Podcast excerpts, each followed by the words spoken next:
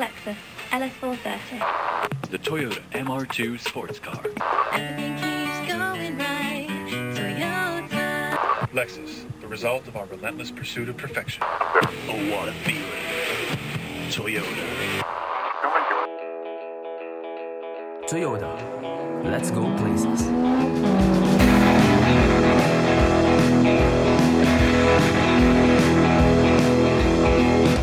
Everybody, I'm back from vacation and we have another awesome episode of Toyota Untold for you today. And while I'm back from vacation, Kelsey is about to head off on vacation. So we're excited to bring you this next episode. But in the meantime, Kelsey, are you excited for a vacation? I'm literally so excited. I think that we've said this before. Tyler and I both work in social, and it can be, uh, what's the word? It can be challenging at times. And so we all need a little break. And it's summer. So I need to be on a beach somewhere. And I'm That's right. headed there this week. So I'm super excited. hmm And I just came back from a lake. So I'm tagging you out, tagging me back in, and uh, we're going to keep this social train going. But today we have an awesome episode for you. And so without further ado, you're listening to Toyota Untold. I'm Tyler. And I'm Kelsey.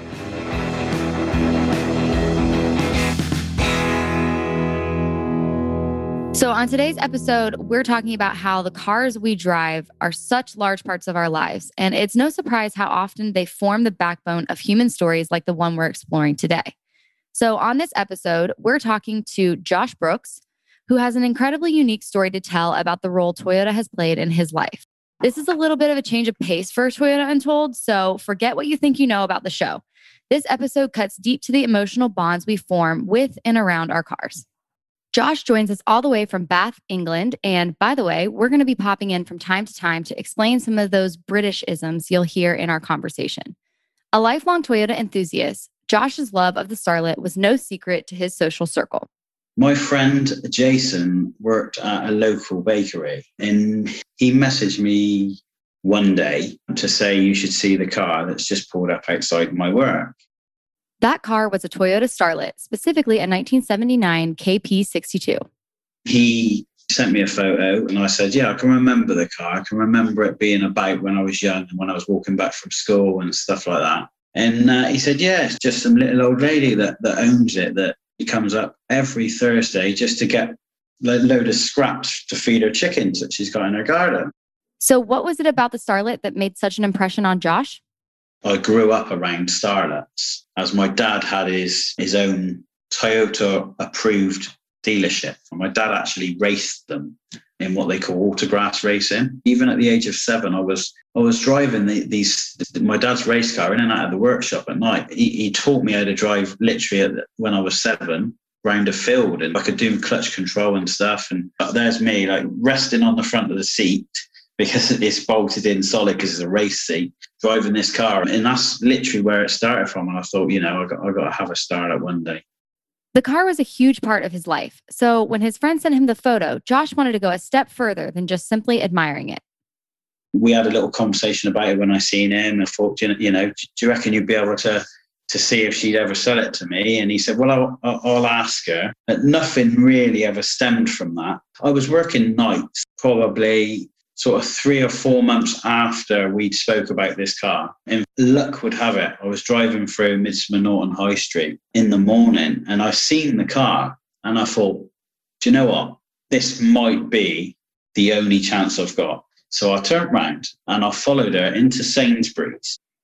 Sainsbury's is a well known supermarket chain in the UK. So, sensing his chance to buy the car, Josh embarked on a harmless mini stakeout. And I sat there creepily, waited for her to come back out with her shopping, and then sort of followed her home, you know. And uh, I left it 10 minutes and let her settle down. I wrote my name and my number on a piece of paper and sort of carefully knocked on the door so I wouldn't alarm her. Just told her the situation, just said, Look, I absolutely love your car. Like, I don't think you understand how much I love your car.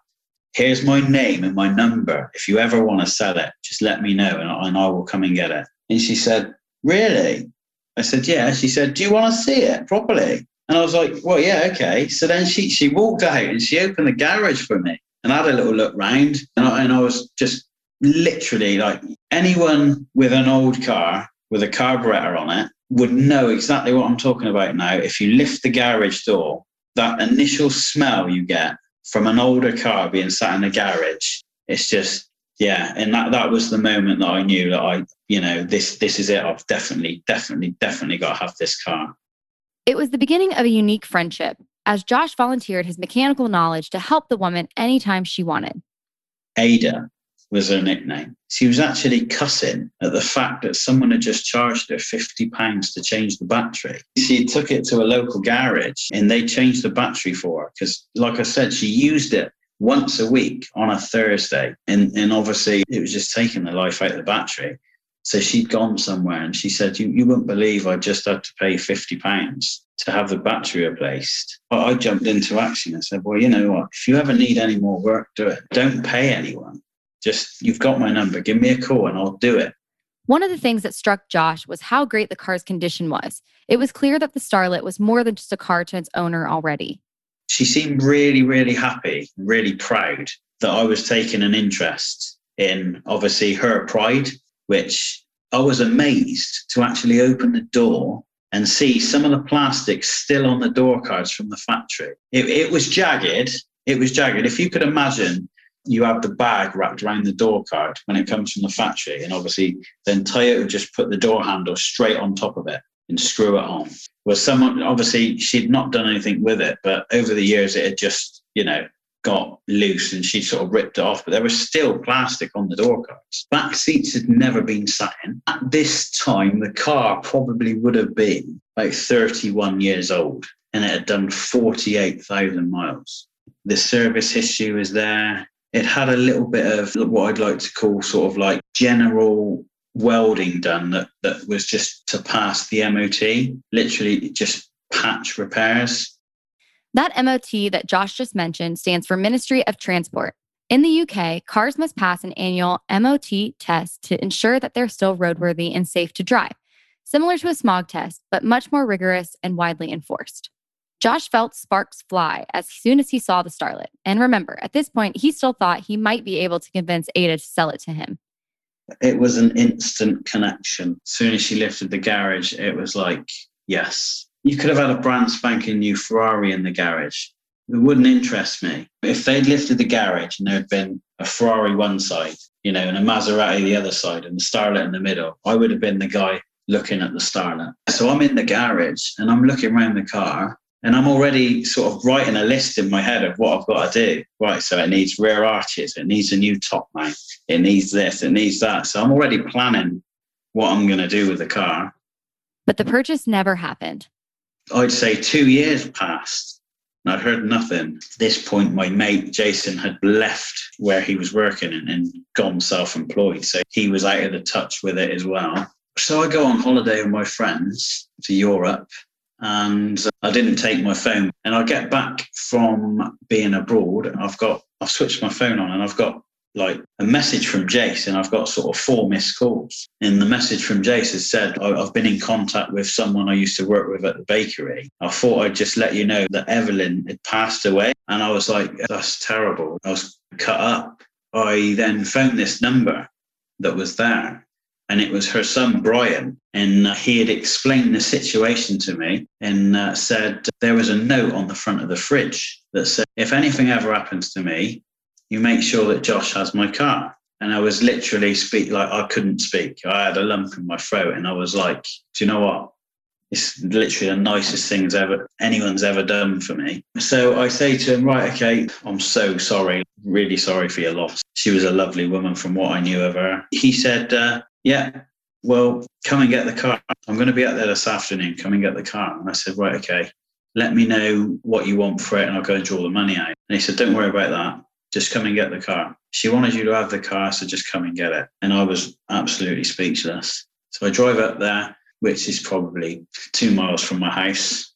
In the cars on the driveway, I shook his hand. Nice bloke, Brian. I shook his hand and I drove the car away, took it to my unit. I was, I was really happy and really excited that I'd got this car, but at the same time, really emotional and really sort of I just had mixed emotions. I couldn't believe that it actually happened. I couldn't believe that I'd actually got what I'd wanted, like because this this generally doesn't happen. You know, this is like something you see in a film. You this doesn't happen, but it's happened. I could just couldn't believe it, and obviously I was really upset for for Brian's loss. And you know, such such a lovely, lovely old lady. She was brilliant. I couldn't believe that she'd done that for me. The car was now his, so Josh got straight to work. So I took it to my unit, which is just five miles from Radstock area, and parked it in the unit because when I noticed, and this is generally what happens with the older stuff, front caliper was dragging where it wasn't being used that much. I parked it in the unit. My dad unseized the caliper for me uh, and ran it to work and back for a week just to get a feel for it, make sure it's all all good. I, I had a Toyota Sleek at the time, and I wanted to get some bodywork done on that. So I thought, right, I'll insure the Starlet, and I just used it. Literally, just used it. Just just drove it to work, drove it back, and then I started racing go karts shortly after that, and I didn't really have any money to do anything with it. So I just kept hold of it and I put it into a container. We just covered it up and just left it. And that was that. The car sat there untouched for about six years. It was when Josh moved to a different unit that he and Robbie, a friend he shared the unit with, decided that it was finally time to tackle the project of restoring the Starlet. Just thought, right, let's do it. Let's let's just dig into it.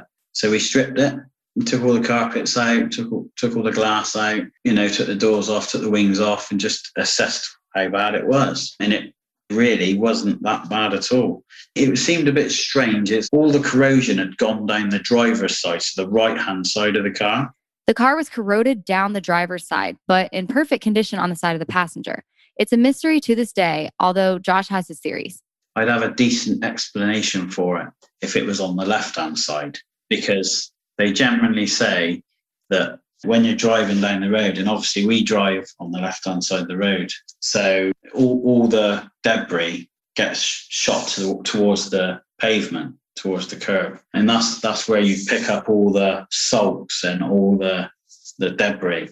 But it, it wasn't that side so the only thing i can really think of is because she, she always kept it in the garage. It was always in the garage. The only thing i can think of is she used to drive it in and the right hand side of the car would be on the outside of the garage which was colder than the left hand side which was against the the wall that met the house. I might be talking complete rubbish, but that's that is literally the only thing I can think of. It, it, she didn't do a lot of mileage in it. She she literally only drove it around Radstock area and obviously down to Glastonbury to see her son. But yeah, that I can't answer. Corrosion aside, the car still needed a lot of work.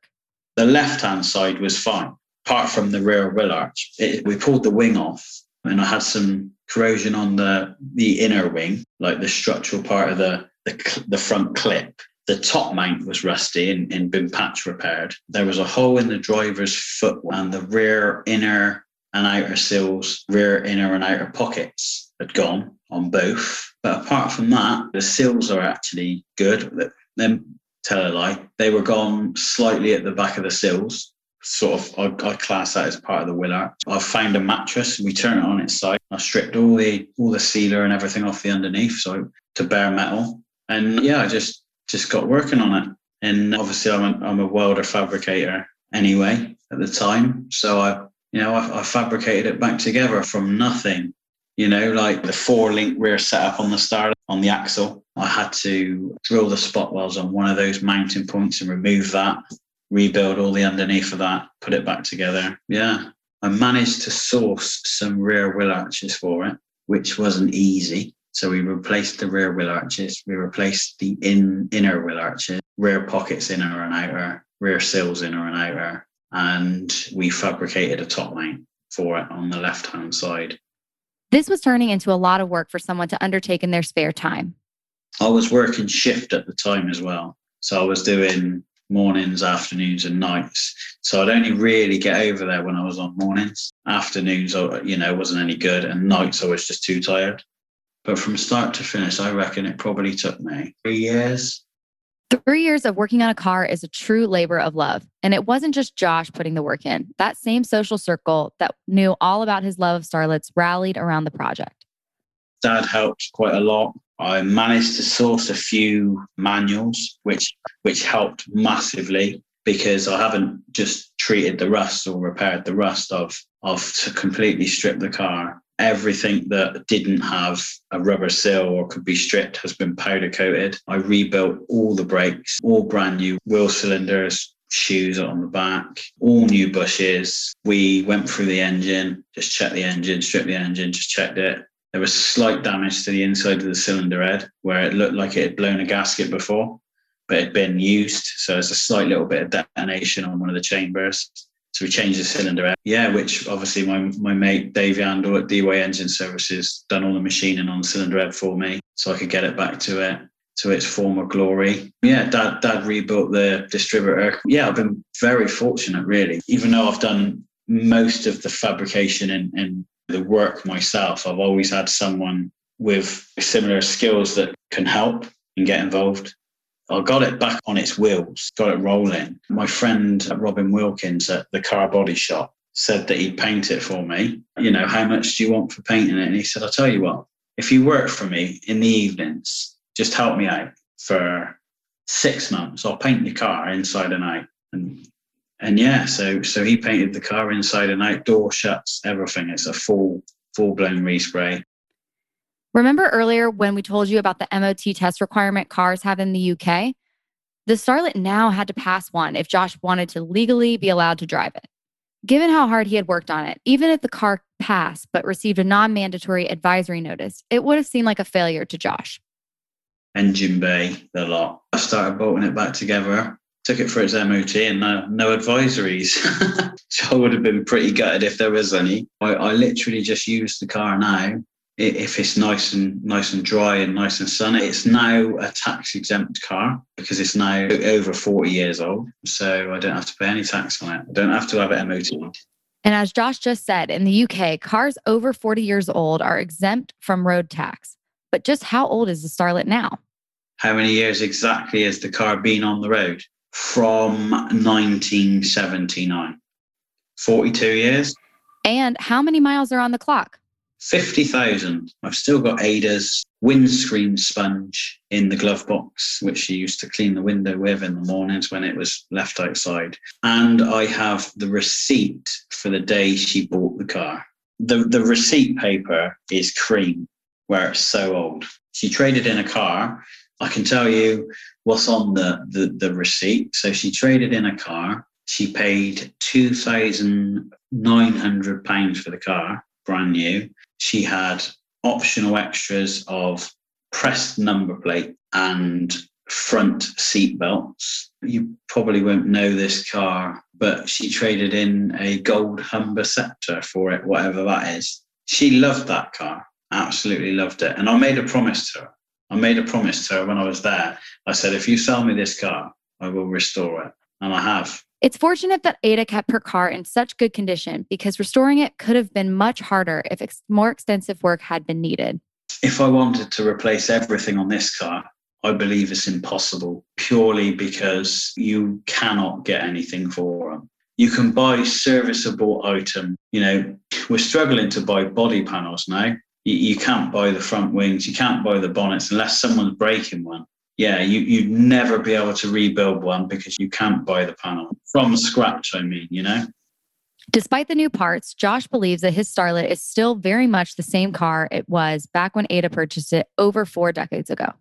The heart and soul of any car is the engine. That's that's the heartbeat. And you know, when you think about it logically, it seems like I've replaced a lot, but I've probably only re- replaced five percent so it's still 95% the original car. And the engine is original, apart from the cylinder head.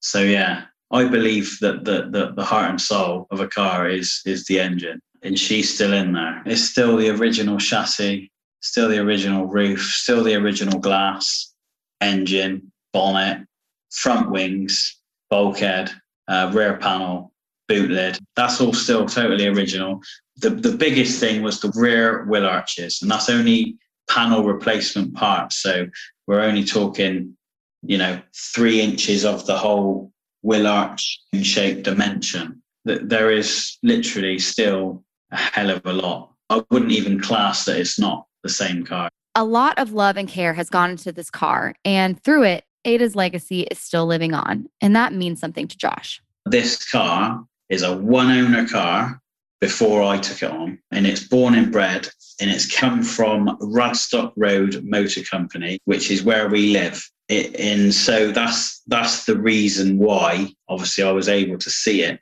when I was younger.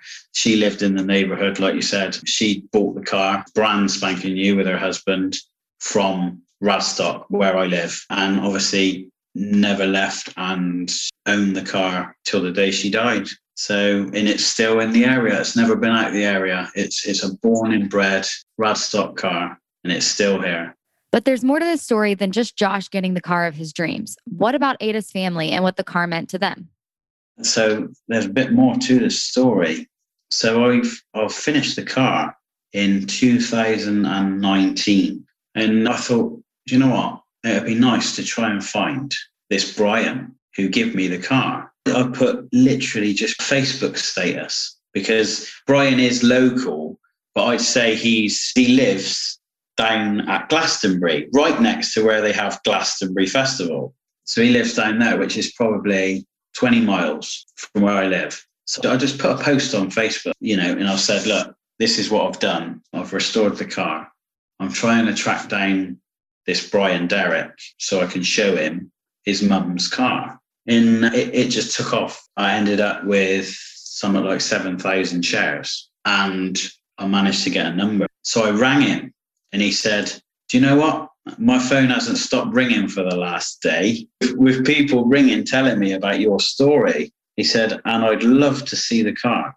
I would love to see the car. So I arranged a time and a date. And this was last year, actually, right sort of in the middle of the year when our lockdown from COVID slightly lifted. So I was able to show him. So me and my dad drove it down to Glastonbury one Sunday morning. He's got a beautiful farm that he owns. Drove it down there and he absolutely loved it. I was a little bit skeptical because the only part of what I've done to the car that is my touch is I've put a nice set of mini like alloy wheels on it which is the only bit that's not standard. I can change and put the standard steel wheels back on, and it's standard how it come out the factory. In and he thought that the wheels was the best bit. He loved it. Yeah, he absolutely loved what I'd done with the car.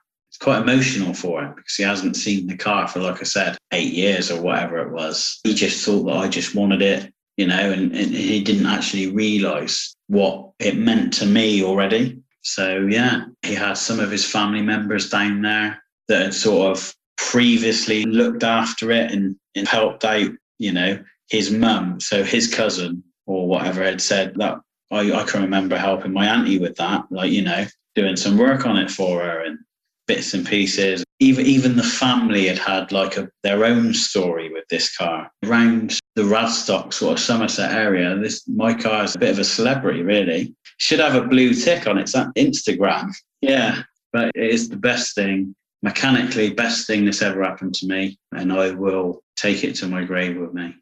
It's safe to say that the Starlet is in the hands of its biggest fan, and his love of the vehicle is well known. I've got a, a canvas of it on my wall. My fiance bought me a nice canvas for Christmas of the car. So, yeah, she's beautiful. And Josh isn't alone. Everyone who interacts with the Starlet seems to come away feeling something special. Everyone that, that sees the car, they always have their own sort of attachment to it and their own little memory to it. It's like she rubs off on everyone. She's definitely somewhat special. So special, in fact, that Josh got a request for the Starlet to take part in someone's special day. I'm a best man for my mate Dan. Obviously, when when we're allowed to hold like a decent wedding, and I'm taking him to to the church. He's asked me personally if I could take him in the car. Dan is another real close friend of mine that was probably with me when I used to talk about dad having a Starlet, and he knew what a rear wheel drive Starlet had meant to me, and he he knows the car well. This story all started with Josh's desire to buy the Starlet. So, how often do people ask if he'll sell it to them?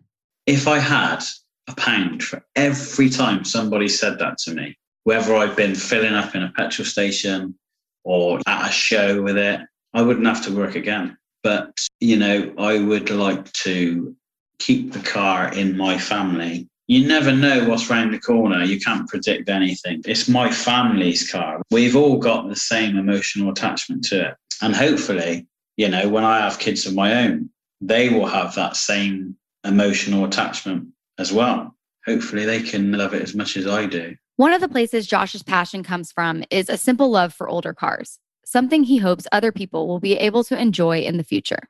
I hope young people actually get to experience what an older car is like rather than being able to sit in a car, put your foot on the brake and push a button and it starts. Not this one. You know, you got to put the key in the door, turn the key, then you got to pull the choke out of the dash and let it spin over 10, 20 times before the fuel comes back to the carburetor. And if you look at the steering wheel, you've got two horn binnacles in the in the steering wheel. In the actual siren symbol is the same way. So they've just took the right hand side one and put it in the left hand side. So you've got one horn up the right way and one horn up the wrong way.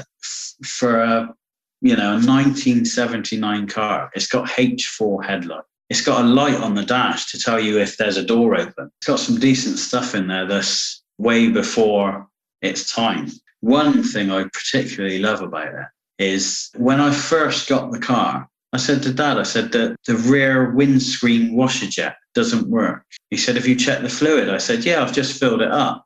He said, No, they've got a separate bag in the and it literally is a little water bag that sits in the boot. And that's your water for your rear windscreen. So I was filling up the front one, the one in the engine bay, thinking that that would work on the front and the back. But no, it's it's literally got like a little camelback sat in the boot. It's got some quirks, definitely, definitely. Yeah, I love it. You don't get the same feel with a new car as what you do with the older ones. I've drove it to work a few times and, and I had a guy come over from the warehouse and he literally said, Can I smell the inside? And I was just like, yeah, yeah, carry on. And he, he opened the door and smelled. And he was like, oh, yeah. So there must be an old car smell, you know? But everyone loves it. Like you, you can drive down the road. And I'll take someone out with me and I'll say, you watch. Every single person looks at it and they look at it and then they smile. Makes me proud. It's just something, yeah, I think everyone should experience an old car. You've just got to drive one You've just got to drive one to to actually understand what I'm talking about. People that are that will be listening to this, like with me saying about the smell when you open a garage and the little quirky things you've got to do to get them running, how they run and how they drive. People will be looking at and listening, nodding their heads, saying, Yeah, I know exactly what he's talking. So I think everyone should experience it. It's amazing. You don't get the same connection with new cars. I mean, I've, I've got a car sat on the drive. It just I just drive it. I've, I've, got no emotional attachment to it at all. But this one, I don't even like bringing it out too much because I feel every time I drive it, it's well, you, you're putting a little bit more mileage on it, and every time you drive it, it's a risk of if someone loses control and crashes into you, it's break my heart. So, while it's easy to see how the car's rarity could make someone anxious to drive it, it's also a pretty cool novelty to own something so unique. So you want to be able to drive it around so other people can see it. I believe I'm the only one around this area that's got one. I wouldn't be surprised if I'm the only person in Somerset with a driving, running Mark One Toyota Starlet. It's definitely a story that will stay in my family for a long, long time. What's clear is that the car means the world to Josh, and given what he's gone through with it, why wouldn't it? Cars mean so much to their drivers, and it's amazing when we can find the perfect one for us. I suppose a car is a bit like a lifelong partner. You know when you find the right one. And I'm, yeah, very fortunate with this one. It's hard to explain. It's hard to explain. You, I think you've got to be a, a, a car guy and you've got to know what you want. You can't just have that same connection with, with every car. You know, when you find the right car, you find the right car. We want to thank Josh Brooks for taking the time to share such an incredible and personal story with us today. Thank you for having me on, guys. I've really appreciated it. It's just a shame that you won't actually get to have that, you know, real life experience with her. You'd get out the car and you'd say, Do you know what? I know exactly what Josh is talking about. Thanks once again to Josh Brooks. If you've enjoyed this episode as much as we did, be sure that you're following the show on your podcast platform of choice, or simply head to toyotauntold.com for all the info and links you'll need. We really do appreciate it when people take the time to uh, rate and review us. So please do so if you're enjoying what we're doing. And also, if you have any feedback for us, questions, or just suggestions for topics you'd like to hear us cover on a future episode, we would love to hear from you. Send an email to podcast at toyota.com and we'll get back to you. As usual, all of these things will be linked in the show notes, so check them out. Thanks for listening. Until next time, I've been Kelsey. And I'm Tyler. And this is Toyota Untold. This podcast is brought to you by Toyota Motor Sales USA Incorporated and may not be reproduced or redistributed in whole or in part without prior permission of Toyota. The opinions expressed in this podcast are those of the guests and our hosts and do not necessarily reflect the views or opinions of Toyota. Please note that Toyota is not responsible for any errors or the accuracy or timeliness of the content provided, used with permission, all rights reserved worldwide.